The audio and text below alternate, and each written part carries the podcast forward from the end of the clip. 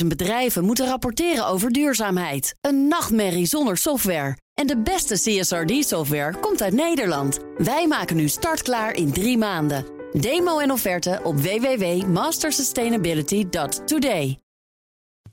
De column van Marianne Zwagerman. Volgens Wikipedia ben ik geboren in 1969. Iedereen die mij bij goed licht tegenkwam zal twijfelen aan deze bewering. Mijn beroep is volgens de Wiki Wijsneuze journalist. Nou was ik ooit wel directeur van een krant, schrijf ik aan mijn vierde boek en interview ik vaak mensen op het podium. Maar jagen op nieuws deed ik nooit. Ik was nimmer journalist en heb geen enkele ambitie te worden. Het is verstandig om te twijfelen aan het waarheidsgehalte van alles wat je op Wikipedia leest. Dat gebeurt te weinig. Ik bevond mij laatst zelfs in een discussie met iemand die zeker wist dat ik wel journalist ben, want het stond op Wikipedia. Er wordt vaak informatie van de online encyclopedie geplukt en gebruikt in serieuze stukken alsof het een waarheid is die je niet hoeft te checken. Dat is naïef. Doe maar eens een steekproef bij een paar onderwerpen waar u veel verstand van heeft. Op Wikipedia is net als op zoveel plekken op internet fake informatie te vinden. En toch ziet ze zichzelf als de aangewezen club om dat te bevechten. Volgens oprichter Jimmy Wales is nieuws kapot gemaakt en weet hij hoe je het repareert. Zijn nieuwe initiatief Wiki Tribune moet de journalistiek redden.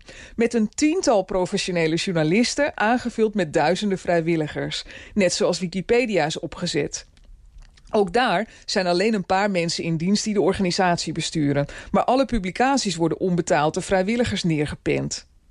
Vroeger was nieuwsmaken een bedrijfstak, maar die tijden zijn volgens Wales voorbij. Het is voortaan een hobby. Ja, zo kan ik ook de journalistiek redden.